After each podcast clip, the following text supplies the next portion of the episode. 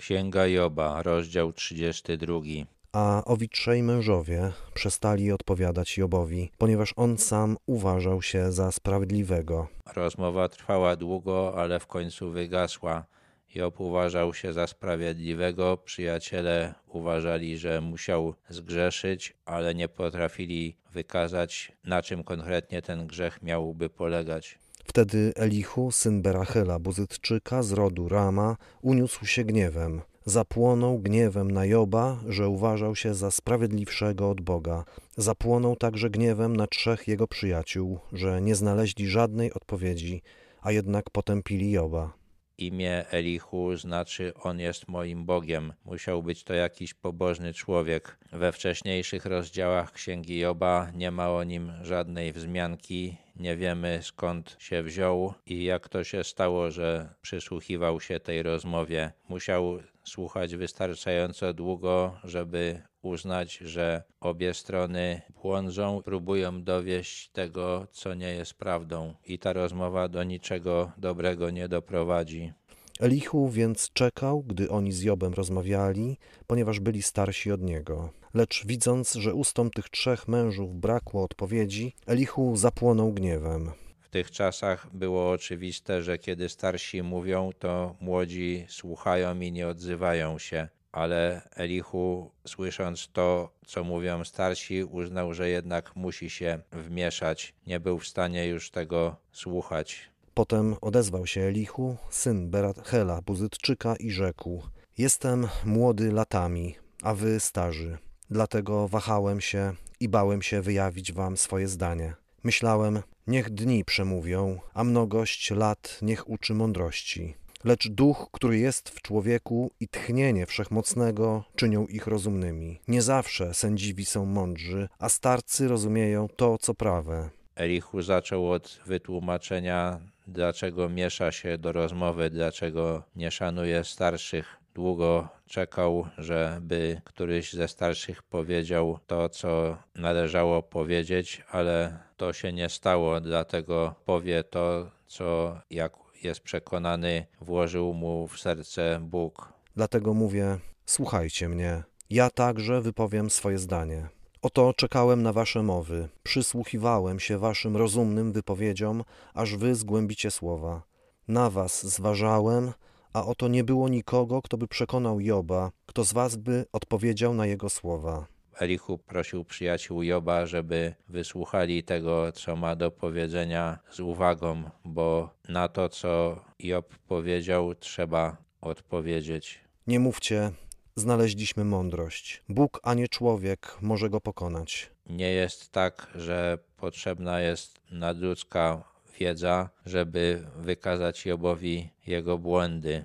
Nie do mnie zwrócił się ze swą mową, więc nie będę mu odpowiadał waszymi słowami. Zmieszani są, nie odpowiadają już. Słów im brak. I czy mam czekać, ponieważ oni nie mówią, ponieważ zamilkli i już nie odpowiadają? Elihu powiedział przyjaciołom, że nie będzie odpowiadał Jobowi ich słowami, czyli że to, co mówili, nie jest właściwą odpowiedzią, o czym oni zresztą sami wiedzą, bo są zmieszani i zamilkli. Ja także chcę ze swej strony odpowiedzieć i ja chcę wypowiedzieć swoje zdanie, bo jestem pełen słów. Duch rozsadza mnie w moim wnętrzu. Oto moje wnętrze jest jak moszcz, który nie ma ujścia, grozi pęknięciem jak nowe bukłaki. Czuł przemożną potrzebę, żeby powiedzieć to, co miał w sercu. Dlatego muszę mówić, aby sobie ulżyć. Otworzę swoje wargi i odezwę się. Nie będę brał niczyjej strony i nikomu nie będę schlebiał.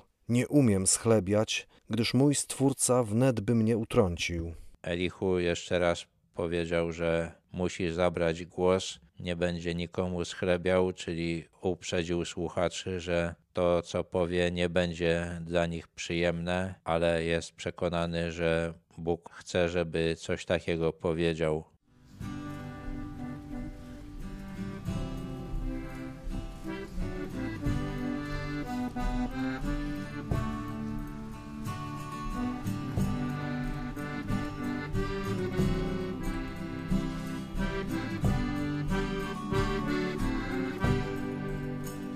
Szczycę się mądrością Pani. szczycę się z dostatku swych sił.